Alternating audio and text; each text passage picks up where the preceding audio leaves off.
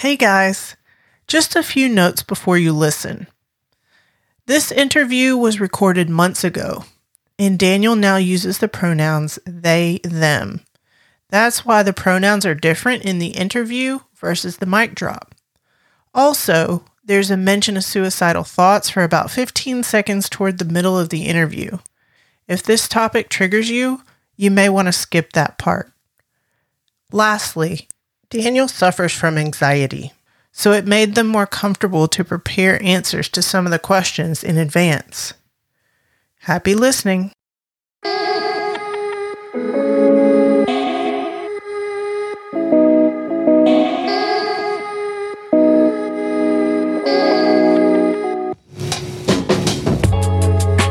Our stories are what make us unique, but they're also what connect us as human beings.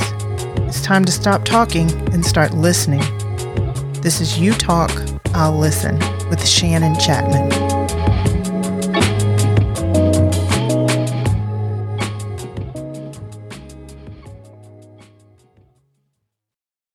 What I think a lot of us see when we think about someone who's homeless is the person in tattered clothes, sleeping on the sidewalk, and begging for food.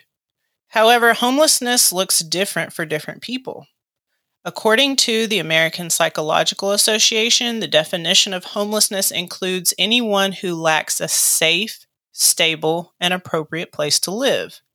That could be someone who's living in a motel, in a shelter, or an overcrowded situation, not just someone who's actually living on the street. I couldn't find any really recent statistics, but it's estimated that between 2 to 3 million people in the US experience homelessness each year. There's a link between homelessness and mental illness. Statistics reveal that the rates of mental illness in the homeless population are twice the rate of those in the general population. My guest this week has experience dealing with both homelessness and mental illness. He suffers from complex PTSD due to trauma he's experienced, and he had a stint in his life where he was homeless. I'm hoping that this conversation will help to broaden our perspective of what homelessness looks like and what complex PTSD looks like, and also what helps you cope with this trauma that you've experienced. Welcome, Daniel. Thank you for having me. So, Daniel, let's start with your childhood. What was your childhood like? How did you grow up? Well, I grew up in Sturbridge, Massachusetts, a middle child of three. Now, it has recently been discovered that both of my siblings are on the autism spectrum. So, unbeknownst to me, I was growing up in something of a spectrum sandwich. Also unknown to me at the time was exactly how strained my parents' marriage was. My mother, she very much wanted to assert her individuality as she pursued professional bodybuilding. Uh, my father, a strict conservative who grew up on a farm, served in two branches of the military, and uh, would later join the Mormon church, very much wanted the classic nuclear family. Uh, they divorced when I was 13. My emotional state during this period of my life was, for the most part, timid and sad. I can remember being as young as eight years old and feeling so unmotivated that all I wanted to do was lay on the living room couch and stare at the floor. Our father is a man who likes to be heard, but not so much to listen. So during extended family gatherings at our home, if any of the kids were drowning out his conversation, he would bark at them to be quiet. My paternal grandfather would take me on camping trips with my cousin, during which I would get sick. I had a stomach affliction growing up. And his response to my affliction was to terrorize me and call me soft in the head, as if I were getting sick on purpose. My older sister, as she grew into her teenage years and wanted to fit in with the cooler crowd and also dealing with her own emotional perspectives on our family dynamic, uh, began to hold me in contempt for my nerdiness and, shall we say, insufficient masculinity. She would verbally provoke me and beat on me, the latter of which would worsen after the divorce. Furthermore, throughout my school years growing up in Western Massachusetts, some of the more favored brands of insults were words like queer and gaylord, while at home, anyone who was not a heterosexual, cisgendered white Christian was an object of ridicule or contempt. So, in my early 20s, as I began to come to grips with what we would today call gender fluidity, I was not prepared to offer any member of my family the opportunity to accept that aspect of myself or any other aspect of myself for that matter. So it came to pass when I turned 23 that I would make the classic fool's mistake of my generation by meeting someone online who I thought would be more accepting of me and moved from Massachusetts to Sarasota, Florida to be with that person. How did you end up becoming homeless? So that's a bit of a long story. Um, for the first five and a half years of my life in Sarasota, I lived with the person I met online, as well as her ready made family, in her mother's house. The environment overall was profoundly toxic. The person I met online, who shall remain nameless, was a user of people, a liar, a gaslighter, and a thief. Her mother had a mouth like a cudgel, which she routinely used to beat into us that we were stupid failures who couldn't possibly handle our own kids. I was the only adult in a household with four to hold down a steady job for more than a month. Consequently, I could never hold on to any portion of my paycheck in order to try and save up enough money to move out, at least with my partner and our kids. I slept very little and ate almost as little. There were moments during this period of my life where I contemplated hanging myself. When I finally told them that I wanted to leave and take our daughter with me, I was threatened with ruination, and rather than take up the slack left by my impending absence and turn our filthy house into a home suitable for such a family, everyone just scattered. The mother and her partner went to go live with another family member. Uh, my partner and three of our four kids moved to Port Charlotte to live in a house that was owned by her most recent employer at the time, while the fourth child went to go live with the grandparents. Until I could find a place of my own or a place I could share with someone else, I squatted on the remaining furniture in the filthy old house. When I finally was able to leave that place and share an apartment with the first of a couple of, shall we say, colorful roommates, I went through a bit of a cathartic period. Having spent the last five and a half years doing nothing but working, both at my liquor store job and at home, I started spending more time out at the bar on karaoke night and pursuing as many sexual encounters as I could. During this time, I cultivated a relationship with yet another person that I would meet online, and she invited me to live with her at her home in Nokomis. We became regular karaoke partners until she began to set her sights on my friend, the DJ.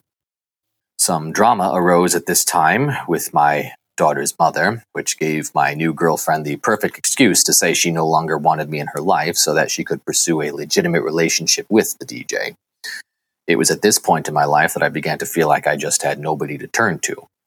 I missed my family and all of my friends back home in Massachusetts and decided I wanted to begin making preparations to move back. In order to more swiftly get out of the girlfriend's house, I accepted an invitation from an acquaintance I met at a poetry gathering to crash on her couch until I could get my affairs in order to move back home. This lasted about a week before it became apparent that she did not clear this arrangement with her landlord. When the landlord found out that I was crashing on her couch, he ordered me out immediately. And if I was not out immediately, then we would both be out. So, as soon as I got off work that night, I gathered all my things into the back of my car and went looking for a motel room. I spent two nights in a room at the Flamingo Motel on North 41 in Sarasota, a notoriously dingy part of town frequented by drug addicts, drug dealers, and prostitutes. I actively and openly pursued more stable arrangements during this time and was then invited by another acquaintance to stay in the spare room of her house until her alcoholic boyfriend threatened me with a beating. That was after three nights there. After that, I accepted yet another invitation from perhaps one of my most eccentric acquaintances to stay in a flop house known as the Flow Factory. The Flow Factory was housed in a derelict glass factory and played host to an assortment of offbeat community events such as flea markets, campfire music nights, and meditation classes. In spite of this colorful utilitarian nature of the establishment, I still couldn't get it out of my head that I was sleeping on a ratty couch in a derelict glass factory being eaten by mosquitoes. And I felt once again like I was at rock bottom. How old were you when this happened? Oh, let me see. This would have been back when I was. I had just turned 31 at the time that this took place. Okay. Mm-hmm. And so the homelessness was caused by you actually having to go from house to house because of different relationships that you had with people you met online. Yeah, just trying to find some sort of stable relationship. What was that like for you mentally when you were going through this? Put it as plainly as possible, I felt like trash. I felt like anyone who ever called me stupid or weak was right. I later on accepted yet another invitation, this time by a coworker, uh, to stay in the spare room of her house. The spare room was a converted portion of a lanai with a futon bed as the only furniture. So I moved all of my belongings in from out of storage and began to sell them off little by little to try and lighten my load. Also, during this time, I was trying to draw up a proper visitation arrangement for my daughter so that we could stay in each other's lives when I left the state. This period, of course, also saw a rise in conflicts between her mother and myself. At the climax of one such conflict, she threatened to completely deny me my right to see our daughter. This she did within full earshot of all of her neighbors, so rather than continue the scene there, I quietly walked shaking back to my car and made my way back to my temporary home. During the ride home, I stopped at a red light, and as involuntarily as if I were sneezing, I just began to scream and pound on the walls of my car. I stopped at a liquor store on my way back and bought a large bottle of hard cider. I got back to my room and started drinking and trying to reach out to anybody that I could possibly reach for emotional support or help. I couldn't reach anybody, and so I simply began to cry uncontrollably. I cried for a good couple of hours until I began to feel more exhausted than I ever have, and my head pounded. I contemplated death more and more, resisting the urge to act on it only because I feared leaving my daughter with just the one parent. So you were suicidal at that point? Mm, I certainly had the uh, idea in my head, but like I said, I never acted on it. You have something called complex PTSD. How is that different from just regular PTSD?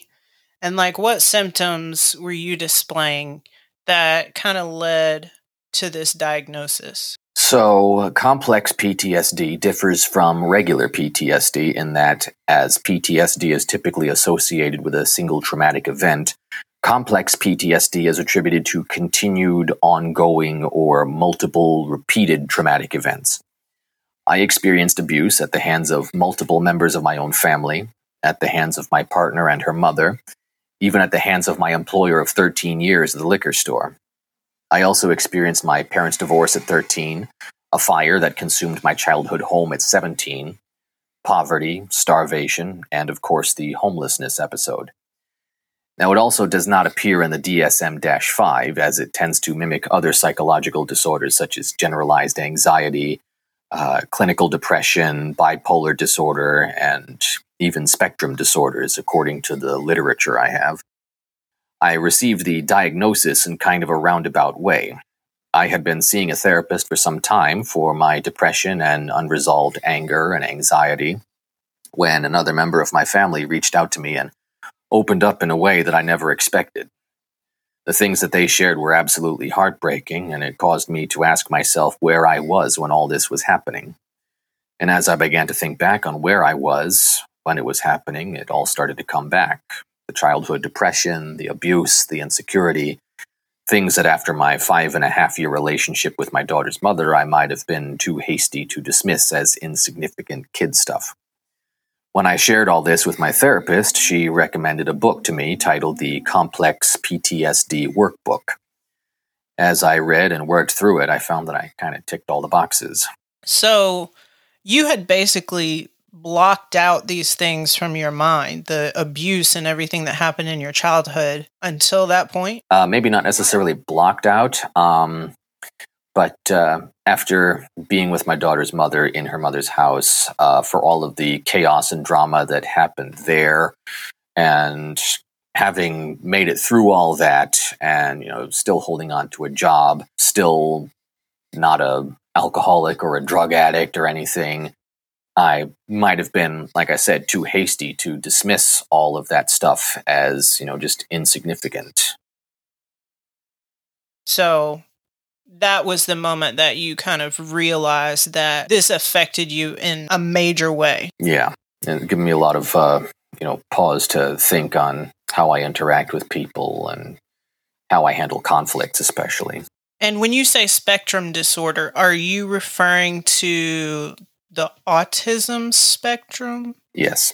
Okay. How does complex PTSD affect your life and your relationships and things like that? Well, uh, for the bulk of my life, I've had difficulty processing emotions and expressing them openly. Uh, when my father announced that he and my mother were divorcing, I simply accepted it without response. When my house burned down, I tried to summon up an emotional response, but somehow just couldn't. The more I tried to express my emotions during my relationship with my daughter's mother, the more I was invalidated. Consequently, I think I've just learned that emotions just aren't worth expressing sometimes. I have a girlfriend now whom I have been with now for about seven years, and she will attest that I have difficulty being emotionally open, vulnerable, and I also tend to shy away from taking risks, even those from which I may benefit. When conflicts arise, uh, anxiety will send my mind into a clouded jumble and I'll just shut down. And then, of course, I'll become depressed over my inability to respond and therefore resolve the conflict. What kind of treatment or therapy have you undergone for this? Well, as I mentioned before, I have been seeing a therapist for some time. I will admit I have not been seeing her as regularly or as frequently as I probably should, only because of time and expense. I work full time right now, and my days off don't always coincide with my therapist's availability. Furthermore, I have a rather large mental health copay on my insurance plan, so I can't afford to see my therapist as often as I might like. Just the same, I try to make appointments as frequently as I'm able. There's one thing that when we talked before that you said is almost like a refuge for you, and that was theater. Yes. How does theater help well, um, I've been involved in local theater as well as student films, independent films, and web series for the past 10 and a half years. When I'm acting, particularly on stage in the theater more than any other venue, it is the one place where I feel like I'm in complete control of my faculties. Uh, when I'm in character, I know who I am. As everything is, you know, scripted, I always know what to say, what to do, how to respond, and how the story will play out and be resolved in the end. So um, ironically, although you know there's such a thing as stage fright, it's not to the same degree as my anxiety, you know. And uh, you know, real life, as we all know, is not scripted and is consequently uh, more chaotic and unpredictable than that. On average, I do maybe one or two shows a year, but if I could afford to do it all the time, I absolutely would. Right. Yeah. Totally understand that. The arts, especially just beginning, don't really pay that much. No, they don't. You have the perfect theater voice. Thank you. Question Mm-hmm. What is your relationship with your parents like today? Well, um, I talk to my mother regularly, um, like every week on the phone, and uh, she comes down to pay a visit uh, every so often. I go up to see her in Pensacola once in a great while. She's much more in touch with my daughter than my father is. In point of fact, in the 16 years that I've been a father myself, my dad has never made an effort to meet his granddaughter. He and I have not spoken in a few years. Um, we never had any grand conflict. No, never had any shouting match. We just kind of fizzled our way apart, I guess you could say. Like I said, he seems to have had no motivation whatsoever to meet his granddaughter, and uh, I've never really had the opportunity or resources to uh, bring her up there to meet him. So that just kind of, like I said, fizzled away. It sounds like from what you said earlier that in your childhood and early adulthood, you were kind of feeling alone. Do you still feel that loneliness? Um, it's difficult for me to be social. When I'm in the theater, I guess I have what I like to call rent a friends. You know, when I'm uh, with a, a, cast of characters and a crew and everything, and you know we're seeing each other on a regular basis. It's a very easy social environment. But then when we're not working on a project together, it's hard to find a reason to meet up again.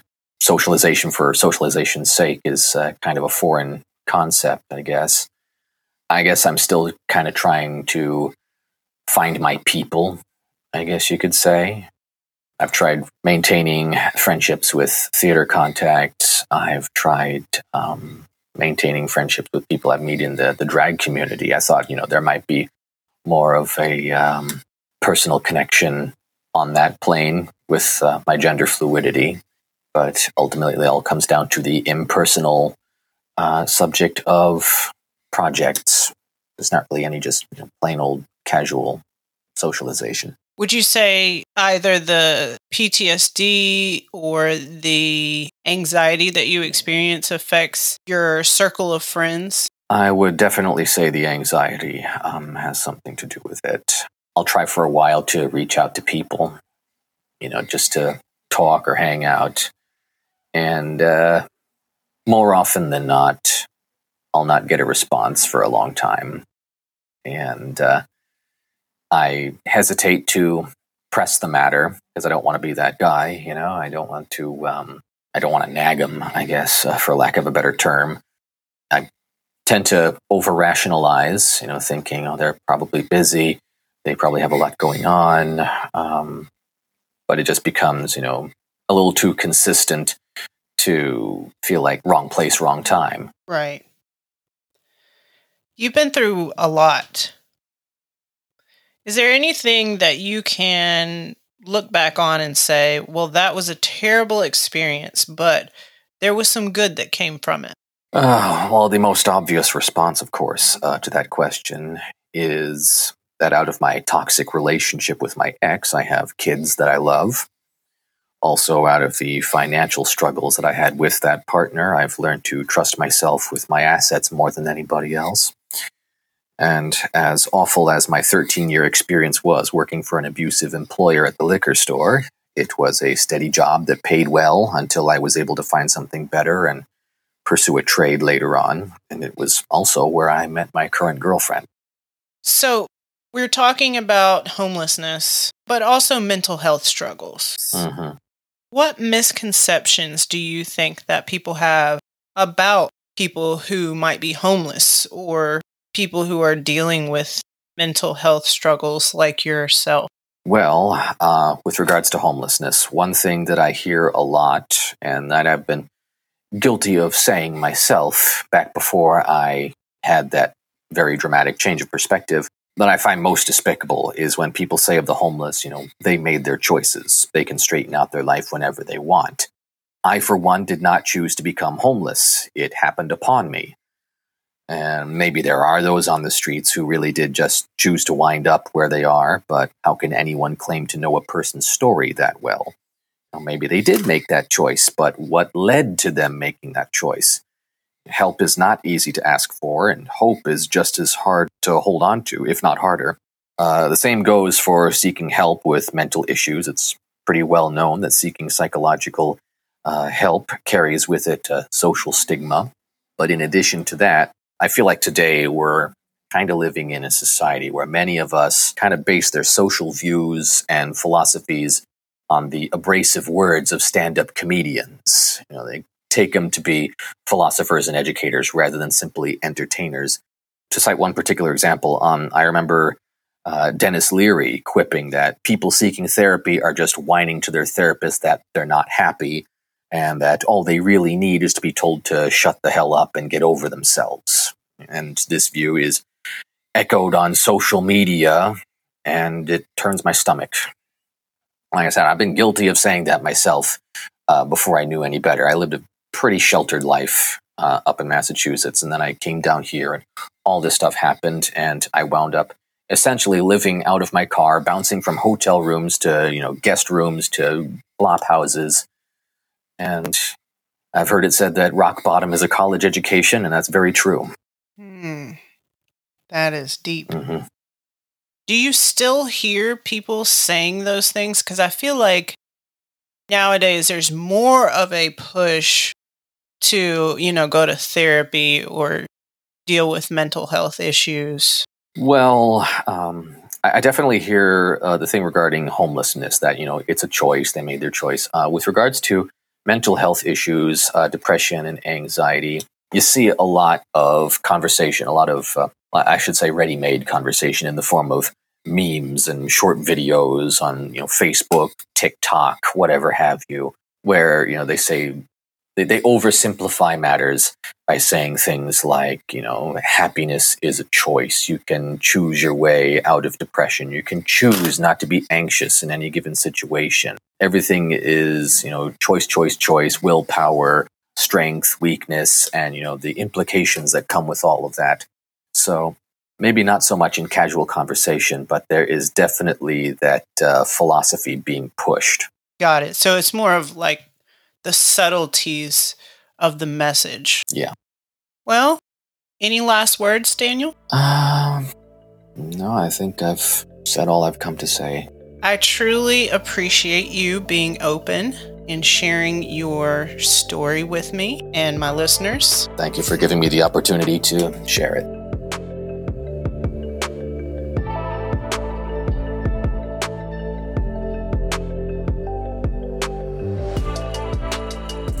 Stay tuned for the mic drop moment.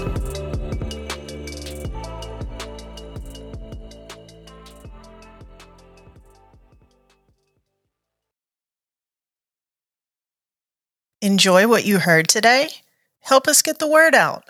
Give You Talk a five star review in Apple Podcast or wherever you're listening. You might find your review reposted on our social media. Thanks for listening. The mic drops next.